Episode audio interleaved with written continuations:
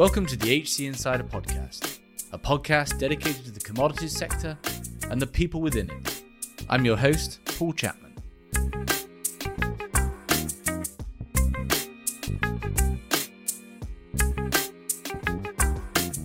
Today we're talking insects and commodities. An unlikely pairing, yet insects are fundamental to biodiversity, to the agricultural sector, and as we shall see, we have a lot to learn from them in decision theory. Here to talk about insect farming and swarm theory and its implications for trading decisions is Charlie Drew.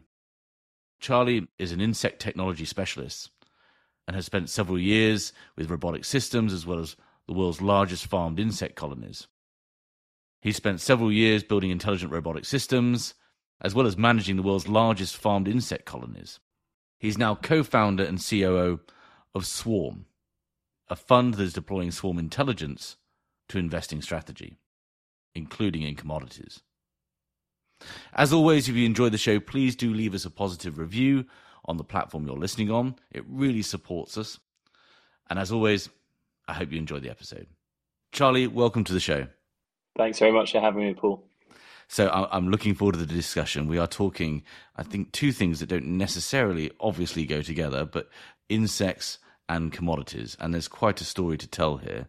Before we dig into that story, can you just, as a backdrop for us, as a, an entomologist, a specialist in this field, can you give us some sense of how important insects are to you know the functioning of the of the world and the world economy and its in its biosphere? Absolutely. I think insects really are uh, the backbone of, of global biodiversity. They represent about 50% of the global animal biomass in the world. And alarmingly for us humans, habitat loss is resulting in biodiversity decline in insect species that is outpacing all other animal types. So it's occurring eight times faster than that of vertebrates. Insects really are the fundamental basis of of our food chain. And we're also suffering, you know, catastrophic insect loss at the moment, or biodiversity loss across the board. But insects in particular are disappearing, and they're obviously the least categorized as well. Absolutely, and I think we're certainly the least aware of it because so many insects are present and active at night. Uh, they're not necessarily that visible. I think the one thing that maybe your audience will, will resonate with if you cast your minds back 20, 25 years, you know, driving along back late at night, something called the number plate splat phenomenon. And a recent study here in the UK has just shown how much number plate splatting has declined over the last 20 years. And a, a really interesting study done here in the south of England, but it's completely synonymous with the rest of the world, really, about number splats that are placed on the front of your uh, number plate or windscreen and it's a big scientific study that's done across the world, and it's showing that insect biodiversity uh, is declining as much as 60% in the last 20 years, which is a phenomenal and alarming rate of change. Uh, I'm only uh, in my mid 20s, but I can certainly remember my earlier years and the number of insects you'd be wiping off your, your windscreen. It feels like the British summers that that's uh, really no longer quite the case. And, and that has you know, talking, you know, the commodities world, that has significant implications for the agri sector in particular, right?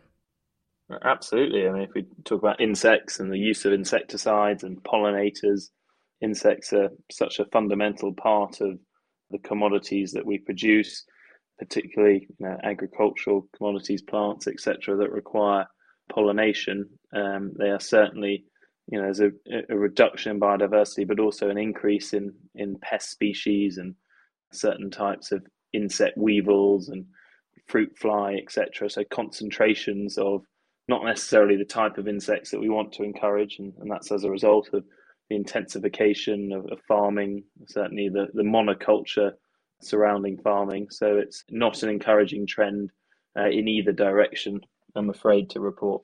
Yeah, yeah.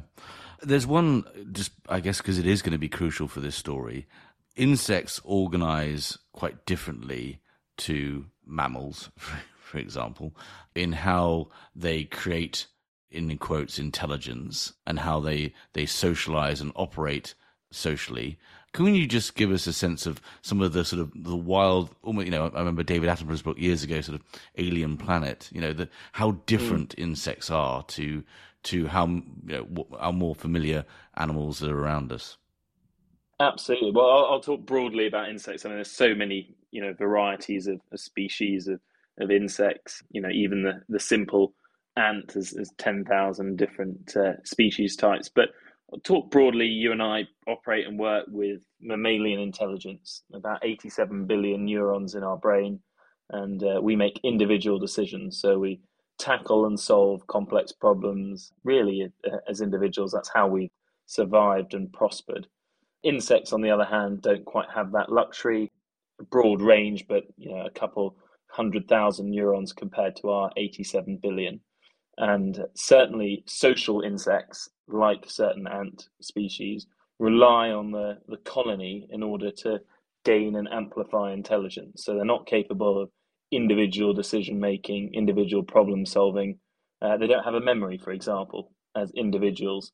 Uh, they would see the world in, in two dimension and act on instinct. But yet, as a colony, they show a remarkable amplification of intelligence and find pretty interesting ways of adapting collectively.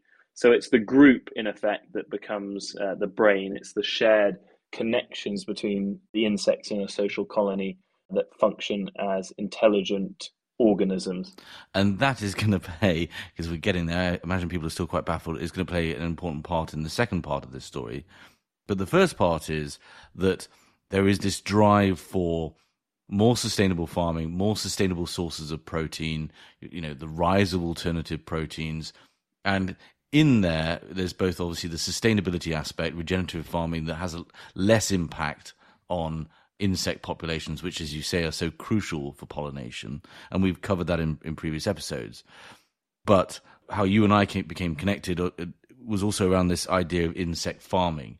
And we're already starting to see its prevalence in sort of general media about the future role that insects might have to perform, but certainly could perform in terms of providing human nutrition or animal nutrition in the form of protein as an alternative to current sources, which are, as we said, in many cases unsustainable. So let's dig into the world of insect farming. Maybe you can give us a broad view of, of what's what that is and what has been done to date there. Absolutely. I got drawn away from uh, the world of London finance into a fascinating waste nutrient recycling business that uses insects as the recycling agent. So I think the best way to picture or imagine this would be to walk down the end of your garden if you've got a compost heap.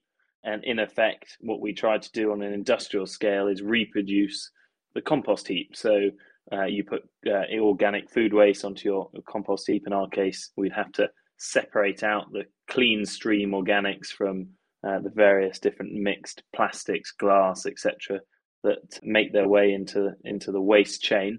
Uh, so we would get paid to receive and separate that waste, recycle the inorganics, and as you place your organic food waste onto your compost heap, insects then start their work. Not only insects, but obviously various forms of de- decomposition. Uh, but insects, uh, and in particular, uh, if you live in sub-Saharan Africa, you will find black soldier fly larvae, who are one of nature's most efficient recyclers, and they consume organic food waste, bioconvert it into forms of, of protein oils and uh, a frass, which is a form of compost residue that they leave behind, which is very high in uh, in NPK value, so your nitrates and potassiums, etc that on a on a, a, large industrial scale is what we were doing, really mimicking the function of a compost heap to uh, make protein bioavailable in a different form. Okay, so so the why here is obviously you've got multiple benefits. You are you're able to tackle organic waste. You're turning that into proteins and oils that can be used in what we'll come on to that, and also obviously then the NPK that can go into fertilizer. Is this one of many different species that are trying to be used for this? I mean, you know, what's the how prevalent is this, and where is the biggest emphasis? Is the biggest emphasis on the organic waste management, or is it really on the proteins? Just help us understand sort of the broader industry and the scale at which it's at. Absolutely, yeah. There are probably three or four established global players in this field. The demand, I guess, tends to be driven by the waste economies. So the waste economies of Los Angeles, for example, Japan being a volcanic island makes landfill extremely expensive.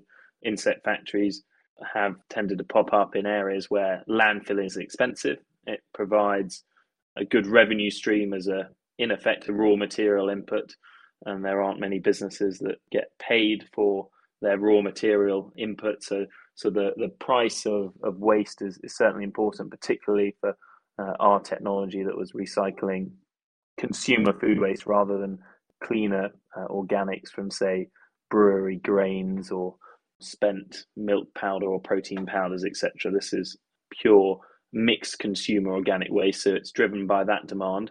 That's your most voluminous product. So you'd want to locate your insect factory close to the waste supply chains. And then on the other hand, it's driven by our global intent to, to deplete pelagic fish stocks around the world at a, an alarming rate. We use enormous amounts of uh, fish meal based protein across our agricultural supply chains whether it's for, for salmon, shrimp farming, various different aquatic farming practices for pet food production. And we are very protein thirsty, uh, thirsty humans, and we are decimating the last fish in, in the sea to do that. And there's been a huge advent of you know roller nets that are trawling the bottom surfaces of the ocean for for krill and, and fish stocks to create into protein powder. So this is really a result of two needs, really. One to recycle food waste and avoid landfill, and the other is to solve a protein crisis. So it's it really is a, a full circular economy business. Yeah, and and how, you know, coming back to that sort of, you know, how nascent is this? I mean, is are there similar trials going on with other species? You know, are there are there similar, you know, farming efforts going on with crickets or whatever it might be to generate other proteins? Is the investment community excited about this and its potential to replace at least those lower value protein demands, you know, like fish, you know, animal nutrition and so forth, where perhaps they're a bit less squeamish about eating a, a fra, you know, a crushed uh, maggots, etc. Absolutely, yeah. Um, my view um, would certainly be that the black soldier fly are the predominant waste recyclers, certainly from an industrialization point of view. But you're absolutely right. Crickets are farmed for various flours and proteins, as indeed are, are mealworms on a great industrial scale too. Mealworms being the, the larval form of the of the mealworm beetle, so they are also efficient waste recyclers. So those would be probably um, the, the mealworm and the black soldier fly on an industrial scale as the two insects that are probably taken forward and certainly are the uh, the insect farmers that have raised the largest capital. The crickets do, and there are various other forms of grubs that you'll see in bar snacks and various different human forms of consumption. There are companies that make an ento milk, so a, an, an insect based milk, and various other products. But in terms of the large scale effect, the, the industrial businesses are, are, focused really on the black soldier fly and in some part the mealworm too. Yeah. And because I mean, it sounds a fantastic story, right? It, you know, it, it's one of those stories where you, you know, it, all things are aligning. You've got sustainability, you're being paid for your inputs, and you're generating three streams of outputs, all of which are increasingly in demand and valued by the world, the commodities sector in particular, of course. But this is no mean feat, right? To get a, a biological system up and running. Well, absolutely. I mean, it, it's huge capital expenditure. It is, in effect, forging and fashioning an, an entirely new agricultural industry. That takes a huge amount of time, a huge amount of technological development and you're also trying to synchronize the rhythm of nature with that of capital and the industrialization of the factory. Those two processes are not always particularly synchronous, and uh, they take a huge amount of, in effect, artificial intelligence and systems and robotics to try and reproduce the life cycle of the black soldier fly in an industrial environment. There's a huge amount of resistance to that. These are obviously natural organisms that you are trying to control the temperature, the humidity of various different environmental factors to get them to re- reproduce at an economically uh, efficient scale. And then you've got the challenges of the waste input, as I talked about, that varies throughout different seasons and times of year, is not uniform, has in effect pest species within the within the waste that you need to kill and denature and terminate. So there's a huge amount of competing forces at play. It is certainly that an industry that I believe will form the basis or a large part of protein production in the future, but it's it's still a long way from that.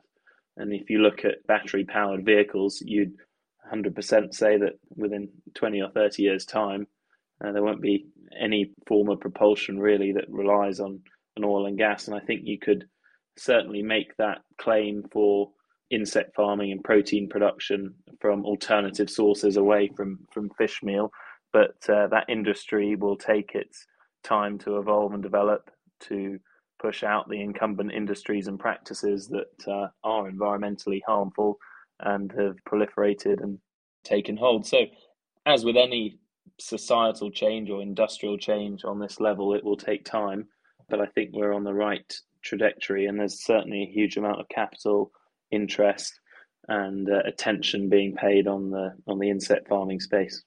Yeah, uh, just why fish meal in particular? And is that just a starting point, or do you think could this expand to all animal nutrition protein requirements?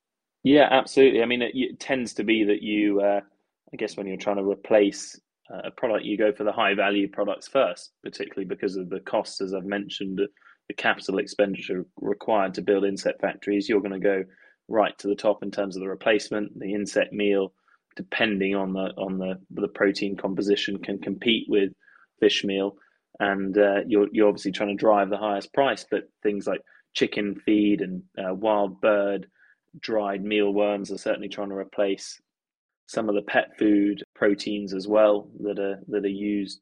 So dried mealworms, dried black soldier fly larvae as, as chicken feed, as pet feed, as reptile feed. So really, I guess you target the high end part of the market while your production costs are high. But there's no there's no reason why insect protein couldn't be used in more intensive in industries like the chicken farming industry. But there there isn't the price to merit that at the moment. Yeah, yeah, I do find this fascinating. One final question. I mean, obviously, one of the challenges that we've talked about on the show before is around raising livestock is, of course, the disease load and the propensity to have you know half your half your crop in inverted commas destroyed overnight, as we're seeing right now going on with bird flu across uh, Europe. Do these you know black soldier fly larvae suffer from viruses etc? Are there can you have a, a catastrophic collapse in, in your population as a result of pathogens? Well, insects are actually nature's purification agents they really are specialists uh, in in the highly efficient rematerialization of organic waste, and in doing that, they display an incredible amount of antimicrobial properties, particularly larvae. I mean, Genghis Khan used you know, insect larvae to clean the wounds of his soldiers many hundreds of, re- of years ago. So they really are very strong at uh, eradicating disease-causing bacteria in the waste and in the process and they create a biologically secure source of, of protein and oil. So, yes, there are challenges of reproducing them through a, a complex industrially engineered process, but disease is not not really necessarily one of them. I think keeping other insect pest species eggs out of the food waste is certainly a challenge, but it doesn't tend to be one that we encountered in the in the reproductive life cycle. Right. Okay. Well, I will uh, leave people to reach out to you directly. I'll you know put, put notes in the in the show notes of, about this. But obviously, it's fascinating, and I definitely think it's a, a trend that is going to become increasingly important over the next 20 years, especially as you know many of these activities start to get supported by whether it's carbon credits or subsidies, etc.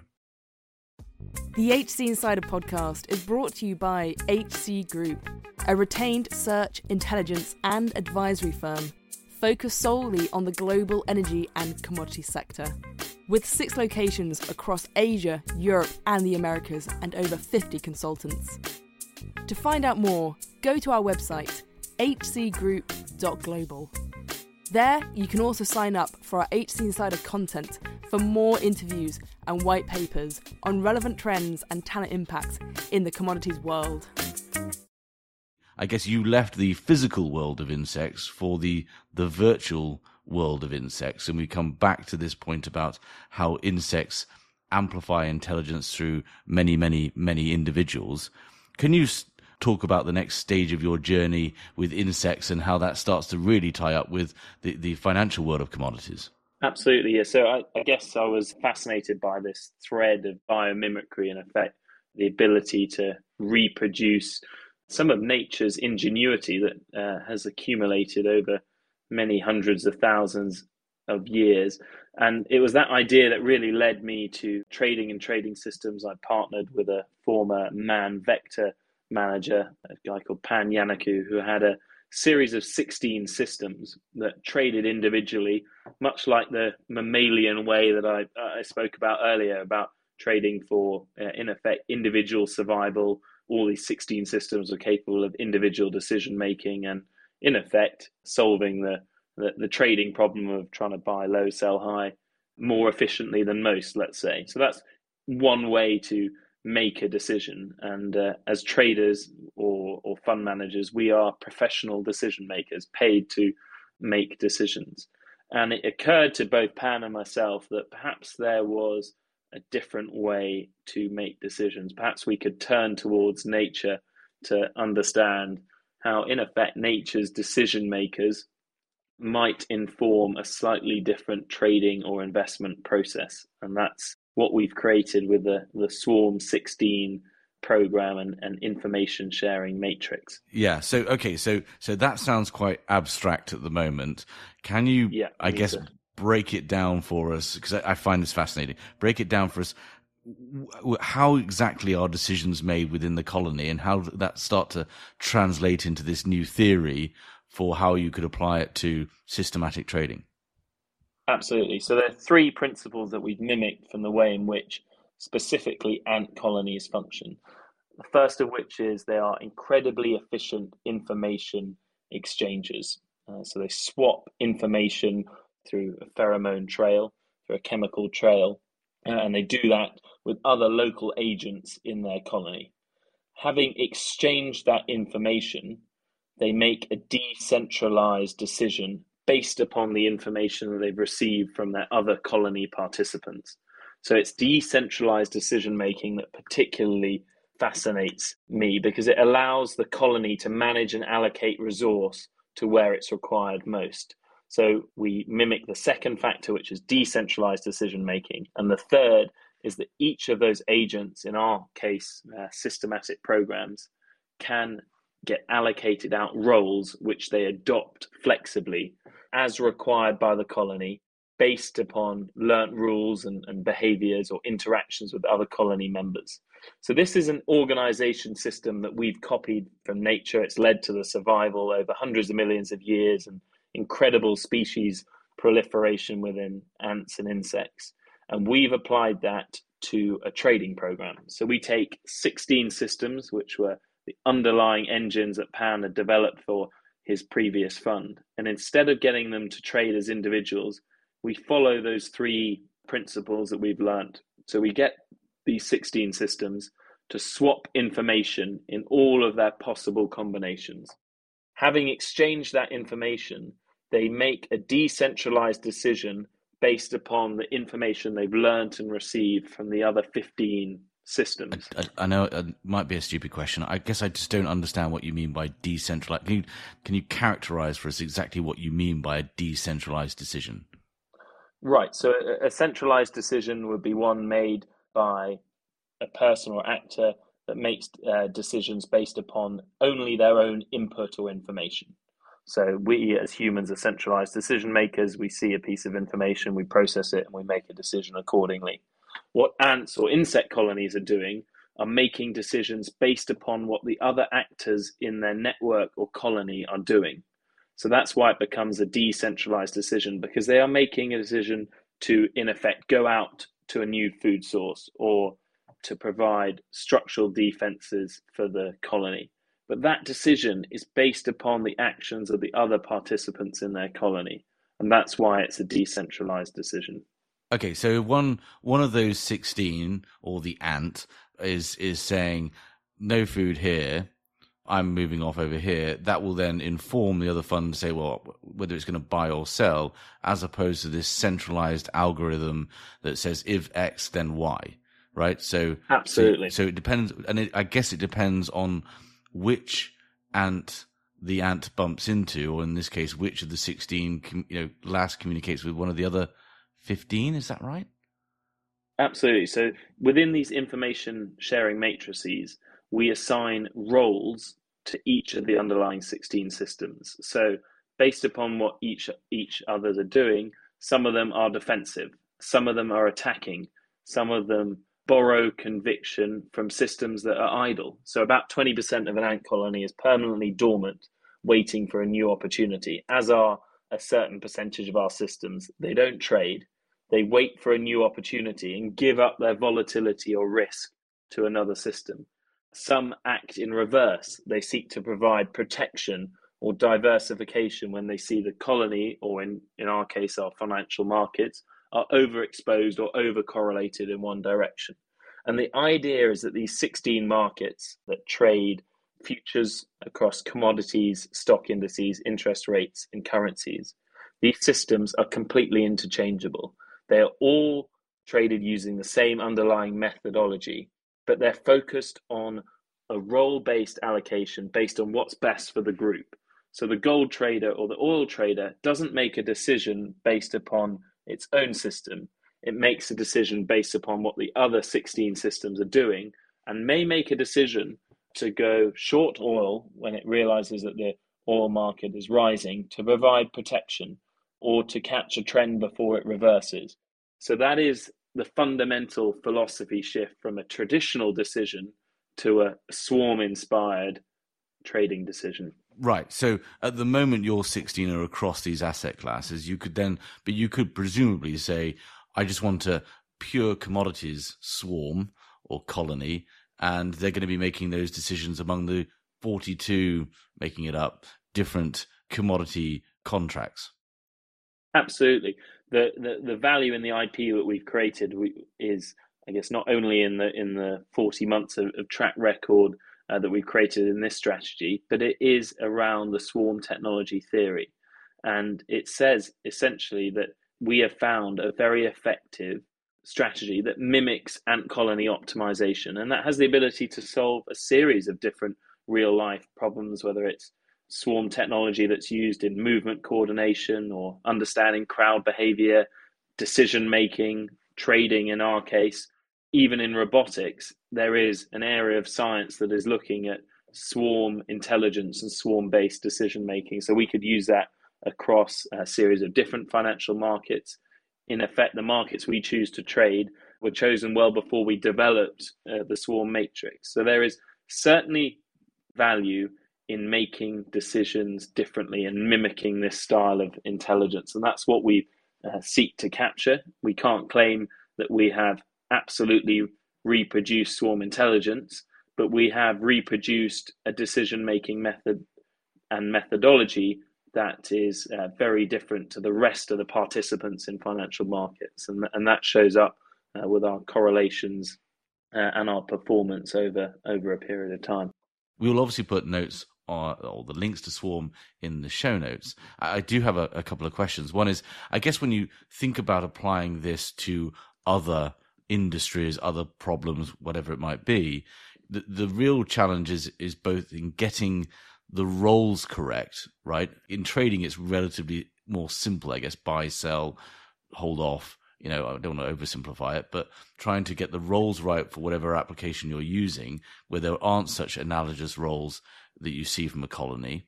And secondly, I guess as well, in this particular case, surely would, you've really in effect only got 16 ants. So I'm assuming it would work a lot better if you had 32 ants, for example.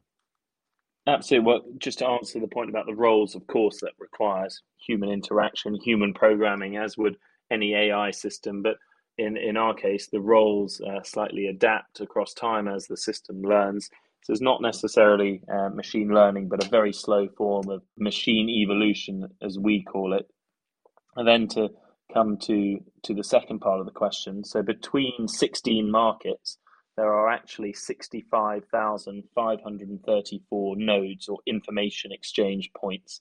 So that's all the two-way combinations in the colony, all the three-way combinations, four-way combinations, etc. And what we have done is reversed en- engineered and reduced the number of ants or systems. And that sees a breakdown in the swarm intelligent effect at about nine to 10 markets. But increasing the markets beyond 16, the number of nodes and interaction points in the colony becomes almost exponential. So 32, you would need almost NASA level computing power or quantum computing, if you like, to do that. So the way in which we would expand this program is expanded out sideways with overlapping markets. So a second set of 16 markets that shared a market in common across each of the four asset classes, rather than expanding the matrix outwards that would require huge amounts more of information processing and not necessarily a more efficient uh, outcome. If we come back to the ant colony, the whole ant colony doesn't communicate and exchange information with each other. Ant colonies are enormous, can expand and, and, and span hundreds of miles. In effect, uh, what how ant colonies work is they work in smaller pockets and they transfer information efficiently, almost like a, a Mexican wave effect in the stadium. So locally initially, and then it passes through, and that's uh, certainly what we will try to mimic as we expand the program's capacity and reach to other markets. Yeah. So tell tell us a little bit about the. I don't want to turn into a plug, but tell us a little bit about the performance. I am fascinated by you know whether you're seeing a real sustained outperformance of other systematic trading models and even just you know poor old humans. Yeah, well, I think Paul, it would uh, it would be not such a good story if we then produced a pretty correlated trend following program and I guess the proof is is in the in the output. Uh, we've been trading for three and a half years returned 57.29% uh, with a correlation of 0.08 to our benchmark which is the SocGen uh, CTA index which is the largest 20 systematic strategies and funds and then a correlation of 0.03 to the S&P so I guess if you're if you're looking to diversify, you, you diversify across asset classes, but it would make sense to diversify in the way in which your decisions are made. And I think there's a huge amount that we can learn from a, a very different way of thinking. I guess getting a little bit philosophical. Have you have you in any way sort of distilled what you think it is that really makes the difference? You know, is it the speed of decision making? Is it the how you know i'm just trying to get some sense of how sort of this looks different. Can you sort of compare to your traditional sort of whether it's a you know algorithmic based or human based? I mean what what is it about this colony intel this swarm intelligence that really makes it look so different in practice? Yeah to to answer the philosophical element of the question first in effect, all an insect colony is is the equivalent of a computerized neural network with a set of rules and a set of, in effect, decision making capabilities. And all uh, you have with uh, with computers standing back is you assemble enough neurons and nodes. In our case, uh, ants and information exchange points, and the power of their information exchange amplifies uh, through that process. And in our case, it amplifies significantly beyond the cumulative power of the group. So a thousand ants are much more uh, intelligent as a colony. They have a cumulative power of intelligence than a thousand ants individually. So that's what we have uh, in effect done. We've taken 16 price inputs into our program. We trade very slowly, so you might expect us to be high frequency traders. We're, we're not. Uh, we're fairly slow moving. And in effect, we create a matrix of those 65,534 synthetic data points. And then we look to allocate out our rules based, agent based roles uh, from the information that is in the shared data. Now, I might give you this quick analogy is that if you had a temperature trader and a rainfall trader, so let's say uh, you're the, the temperature trader Paul and you're an expert, you're an individual, a human, you trade temperature and I am a rainfall trader, and I trade uh, all the rainfall patterns. I'm an absolute meteorological uh, expert. And instead of getting us to just trade our individual two markets, we create a synthetic indice called Temp Rain. So we create a price series or a data series called Temp Rain. And now, instead of making your decision uh, as the temperature trader just using the information from your market, you look at temperature, temp rain, and rain. And based upon what I'm doing as the rainfall trader, also looking at those three combinations, we make our decision for, in effect, the good of the three markets or the three price series. So, is it true that there is more information in temp rain than there is in temperature and rain? And my argument would be no, no, you can't create more information. But is there different information in the temp rain series and is there a different way of making a decision to trade temperature and rainfall based upon the information in temp rain? We would argue yes. And that's in effect what we are doing as efficient information extractors. Yeah, fascinating. Well, congratulations on the performance. I mean, one final question. Again, I just find the topic fascinating. Is this, you know, are we talking about a pretty nascent theory in terms of finance that you and Pan have come up with. Where do you see the applications, or is you know, or many different firms trying to hunt this down? Just give us some sense of where this could head. Could this be actually a, I guess, a decision making, at least from a theory standpoint, a, a breakthrough? I think there's certainly uh, more applications beyond trading individual markets, maybe at a portfolio level to assess and make decisions on a series of different portfolios. Uh, we're not aware of anyone else that is using this application of swarm technology or swarm intelligence in this industry. As I said, there are it is used in communication, in, in robotics, in understanding crowd theory and behavior. And there is a growing academic body that are looking at, in effect, ant colony optimization and, and swarm intelligence. But think we are the safe to say the first mover in financial markets, and we've got some interesting plans beyond uh, the Swarm 16 program. That said, there's still a lot of work to do with that, and we are busy away with it.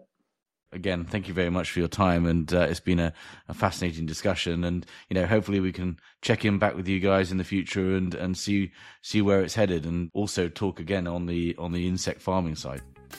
Look forward to it. Thanks very much, Paul. Thank you for listening. If you enjoyed this episode and want to support the show, please give us a positive review on Apple Podcasts or Spotify.